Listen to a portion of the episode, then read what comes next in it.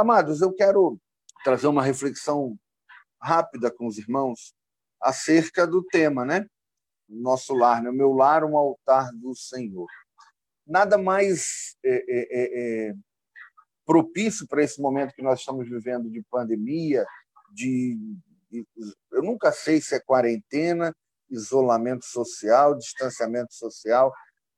A verdade é que nós estamos em casa, né? A grande parte de nós estamos em casa nesse momento, é, impedidos por causa dessa pandemia, desse vírus, de realizar tarefas normais, como levar nossos filhos à escola, por exemplo, é, cultuarmos no templo, trabalharmos, né? Muitos não estão trabalhando ou, ou estão fazendo de home office, né? Estão fazendo em casa.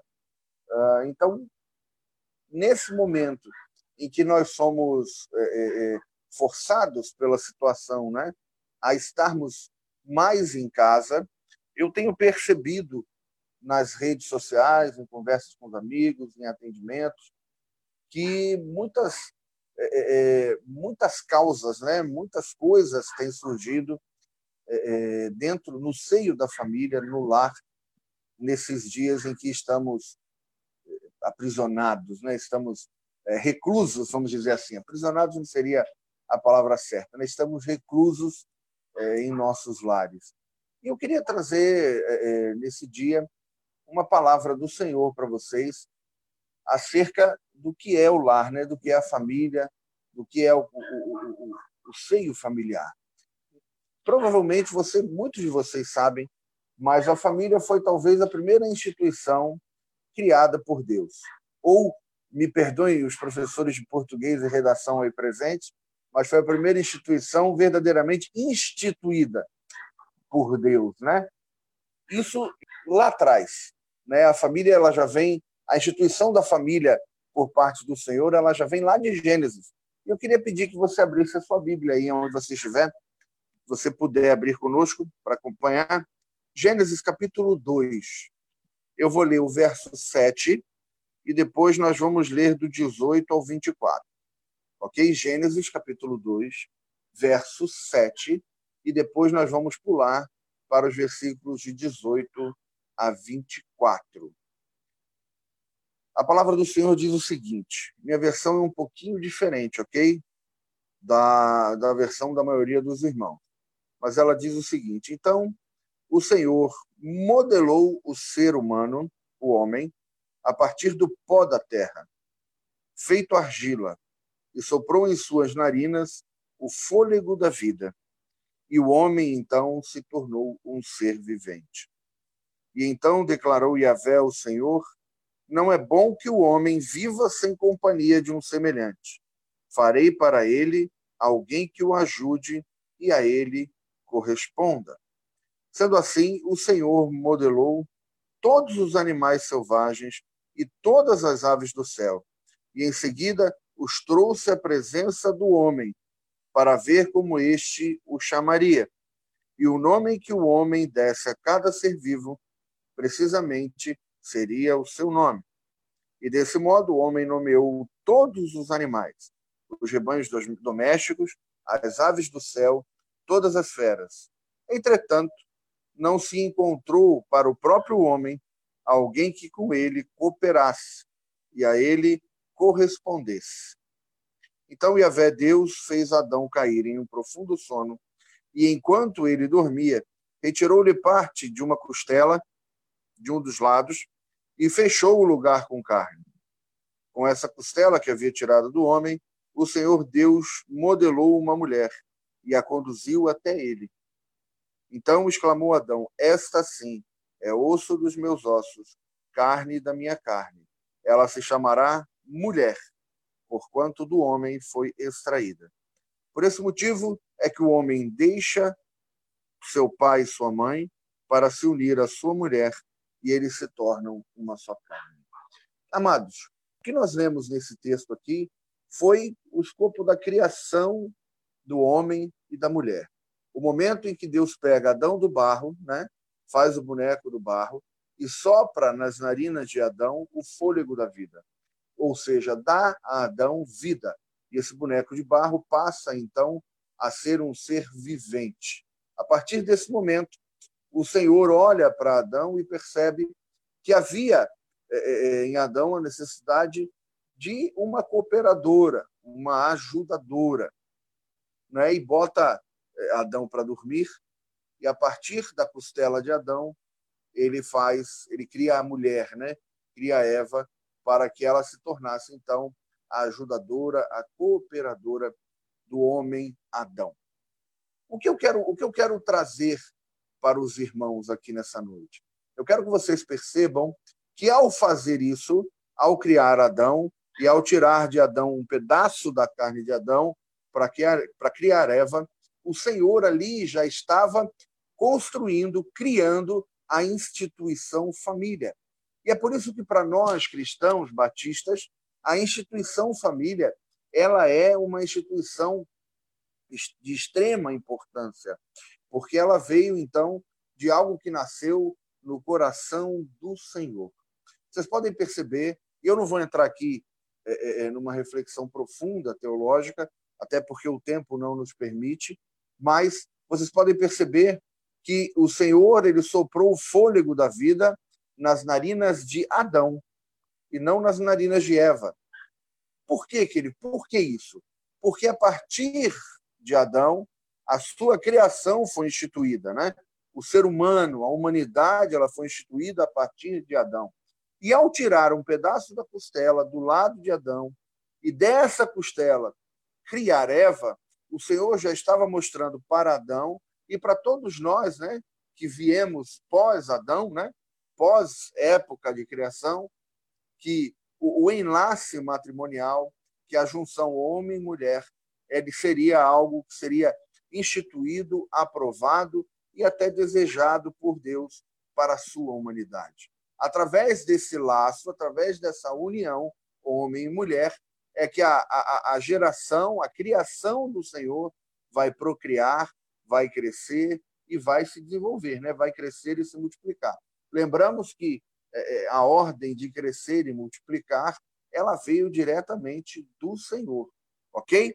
Então, quando nós lemos esse versículo e percebemos que Eva veio de uma costela, de um pedaço de Adão, nós conseguimos entender claramente o que o versículo 24 desse texto nos diz. Por esse motivo que o homem vai deixar o seu pai e sua mãe, se unirá à sua mulher e eles se tornarão uma só carne.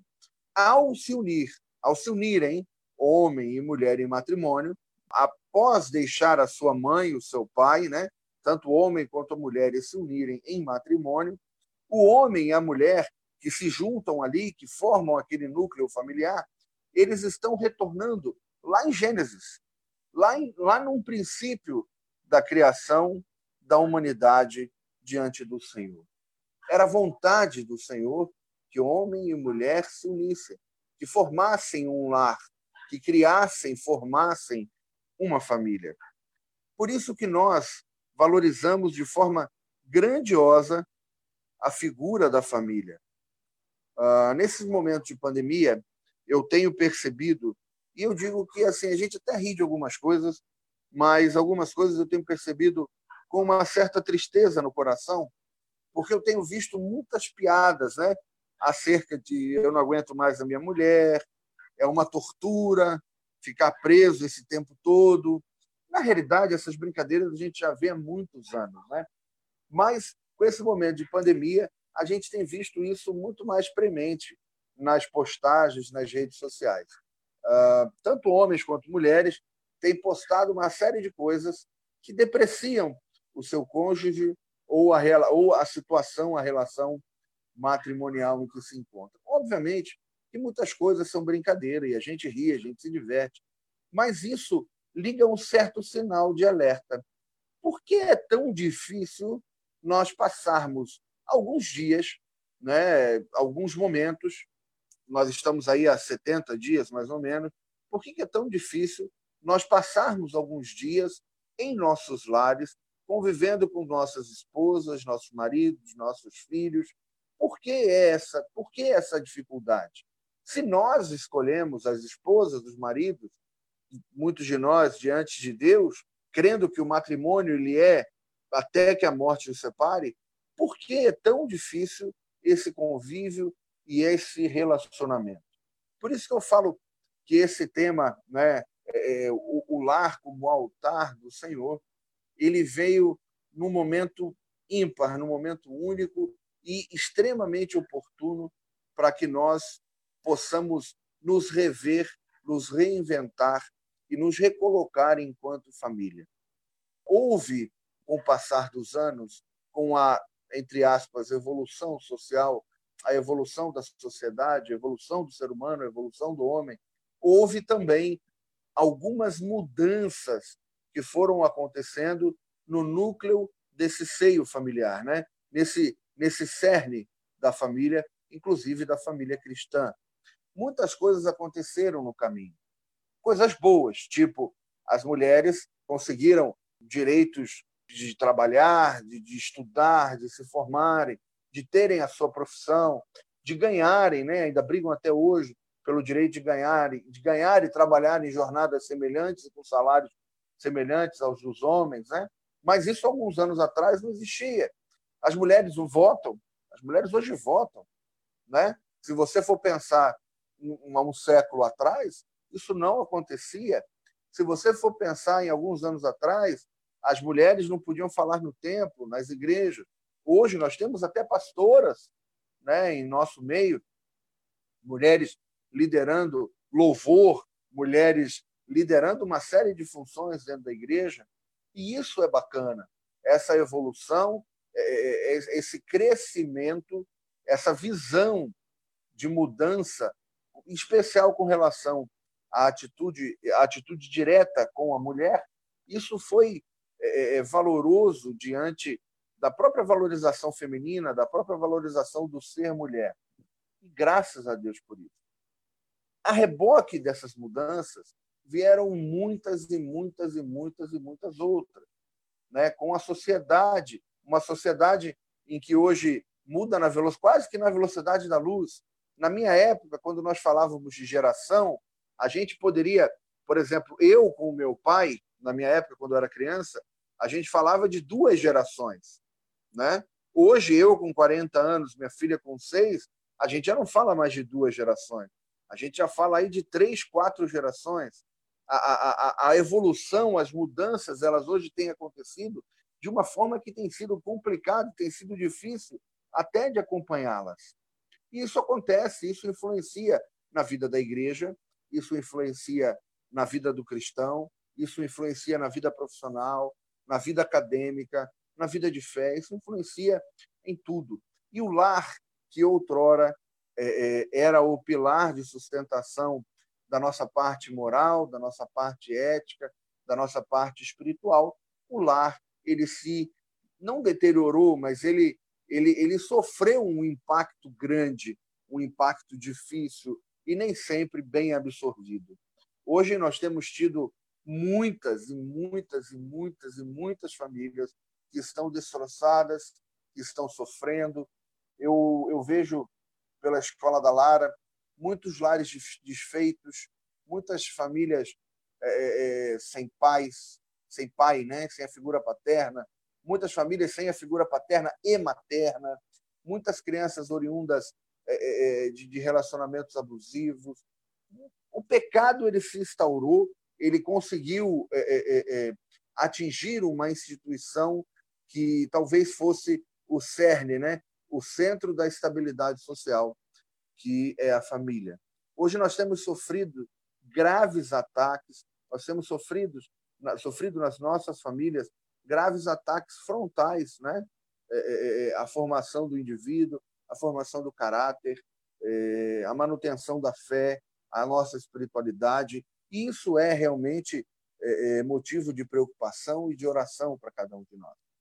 Mas eu quero lembrar aos irmãos, em especial nesse momento de pandemia, que quando nós assumimos a responsabilidade ao sairmos dos nossos pais, né, da casa dos nossos pais, do lar dos nossos pais, e resolvemos contrair o matrimônio com as nossas esposas, ou no caso das mulheres, com os, com os vossos maridos, o Senhor ali estava presente. E foi um projeto do Senhor que você assim o fizesse. A família, a criação da instituição família, foi algo que veio do coração do Senhor. Muitas vezes nós temos é, olhado para as nossas famílias, olhado para os nossos lares e temos é, é, e, falta-nos enxergar uma clareza do que são os papéis de cada um dentro do nosso lar hoje em dia. Essa evolução social nos trouxe essa confusão. Uh, veja bem, não, eu, eu sou extremamente a favor de que a mulher tenha seu espaço, seu trabalho, sua renda, sua formação, que ela cresça. Eu, tenho, eu, eu sou expressamente a favor disso. Mas a verdade é que, ao sair do lar, né, ali na década de 70, 80, ao sair aquela figura da mãe cordata que cuidava do lar somente, né, e que não trabalhava fora, ao sair essa figura, a sociedade, a família, a instituição família, ela não aprendeu a colocar a colocar-se num lugar no sentido no sentido de, comple, de complemento, né, dessa função que era exercida pela mulher alguns anos atrás. Então nós olhamos as mulheres saíram, é, ganharam a sua é, independência, a sua possibilidade de estudo, de trabalho, e isso é muito bom. Mas dentro do lar nós não conseguimos é, ocupar as funções de formas equiparadas. Então, as funções familiares ficaram aí meio desequilibradas. Eu vi, certa vez, uma pregação, uma irmã, uma psicóloga, ela falava o seguinte, que uma, uma mulher casada trabalha em média, mulher casada com filhos, ela trabalha em média 26 horas a mais do que o homem numa semana. Por quê? Porque ela sai do seu trabalho e muitas vezes tem uma jornada dupla dentro de casa, né? Tendo que cuidar do lar, cuidar da família e tal, é, é, é porque nós ainda não conseguimos é, é distinguir e, e orientarmos-nos como família muitas vezes dentro do cumprimento dessas funções. E quando nós estamos todos dentro de casa, homem, mulheres, filhos, uh, esses papéis eles se batem, né? Eu estou falando de papéis, não estou dizendo que homens e mulheres se batem, pelo amor de Deus, totalmente contra a violência, não é isso. Mas esses papéis, essas figuras, eles colidem e acabam gerando os conflitos dentro do nosso lar. Infelizmente, uh, nós perdemos coisas também do nosso lar com essa evolução, como eram os cultos nos lares antigamente, a leitura bíblica com os filhos, ali, né, sentar com as crianças para ler a Bíblia. Uh, eu tenho um aplicativozinho bem bacana de Bíblia para as crianças. Eu sento com a Lara toda noite, a gente vê uma história. A minha filha tem seis anos, ela vê uma história, ela escolhe a história que ela quer é, dentro daquele aplicativo. Tem todas as histórias bíblicas: Moisés, Abraão, a criação, Jesus, tudo que você, tudo que, que, a gente é, encontra na Bíblia está nesse aplicativo com uma linguagem direcionada para as crianças. Eu tenho feito isso com a Lara e tem sido bem bacana. Mas isso se perdeu muitas vezes dentro dos nossos lares. Nós perdemos aquele momento de oração em família. O homem, que era antes o sacerdote do lar, né? ele, ele se tornou um homem muito mais preocupado em ser o provedor financeiro, esquecendo que essa provisão ela não é só financeira, essa provisão, ela também tem que ser espiritual, essa provisão tem que ser nesse sentido. Então, eu queria, para a gente caminhar para o final, eu queria trazer um outro texto bem rápido para que a gente possa alinhar esses papéis, essas situações dentro, realinhar esses papéis dentro do nosso lar. Efésios, não precisa abrir, não. Depois você pode abrir na sua casa aí. Depois, com calma, você pode abrir. Efésios, capítulo 5 dos versos 22 ao 31, a Bíblia nos diz o seguinte: Esposas, cada um de vós respeitai vosso marido, porquanto sois submissas ao Senhor. Porque o marido é a cabeça da esposa, como Cristo é da igreja, que é o seu corpo, do qual ele é o Salvador. Assim como a igreja está sujeita a Cristo, de igual modo as esposas estejam em tudo sujeitas a seus próprios maridos. Maridos, cada um de vós amai a vossa esposa, assim como Cristo amou a sua igreja e sacrificou-se por ela, a fim de santificá-la, tendo-a purificado com o lavar da água por meio da palavra, e para apresentá-la a si mesmo como igreja gloriosa, sem mancha nem ruga ou qualquer outra imperfeição, mas santa e inculpável. Sendo assim, maridos, o marido deve amar sua esposa como ama seu próprio corpo. Quem ama sua esposa, ama a si mesmo. Pois ninguém jamais odiou o próprio corpo, antes o alimenta e dele cuida, assim como Cristo zela pela igreja. Pois somos membros do seu corpo. Por esse motivo, o homem vai deixar. Olha a referência a Gênesis aí de novo. Pai e mãe vai se unir à sua esposa e os dois se tornarão uma só carne. Um lar, para que ele seja um altar do Senhor, ele tem que ter os seus papéis perfeitamente desenvolvidos e compreendidos. O marido, ele é o cabeça do lar. A esposa, ela é cooperadora, ajudadora. Mas não há uma relação de hierarquia onde o marido é mais e a mulher é menos. Quando a gente, eu falava isso semana passada numa outra pregação minha, quando a gente olha para essa questão de submissão simplesmente pelo olhar frio da letra e a gente não contextualiza, a gente tem uma, uma tendência a enxergarmos essa visão como uma hierarquia, um em cima e outro embaixo. Mas essa servidão, entre aspas, esse serviço da esposa, ele é, ele se dá para um marido que a ama da mesma forma que Cristo ama a sua igreja. E que é amor mais profundo, que é amor mais puro, que é amor mais livre, mais simples do que esse amor de Cristo pela igreja? Foi um amor que deu a vida. Foi um amor que se deu numa cruz para morrer uma morte sofrida, sofrível, uma morte que naquela época era pior que existia. Mas esse Cristo que amou a igreja se deu por ela, por amor. Esse é o amor que o marido é convocado a ter pela sua esposa, a fim de que essa esposa também seja, seja para ele uma cooperadora. Quando a gente olha a, a, a cooperação feminina e o sacerdócio do marido no lar, por esse ângulo do amor de Cristo, tudo se torna mais limpo, mais bonito, mais claro no nosso entendimento. Então, a minha oração e a minha mensagem para você hoje é: quer manter o seu lar como altar do Senhor?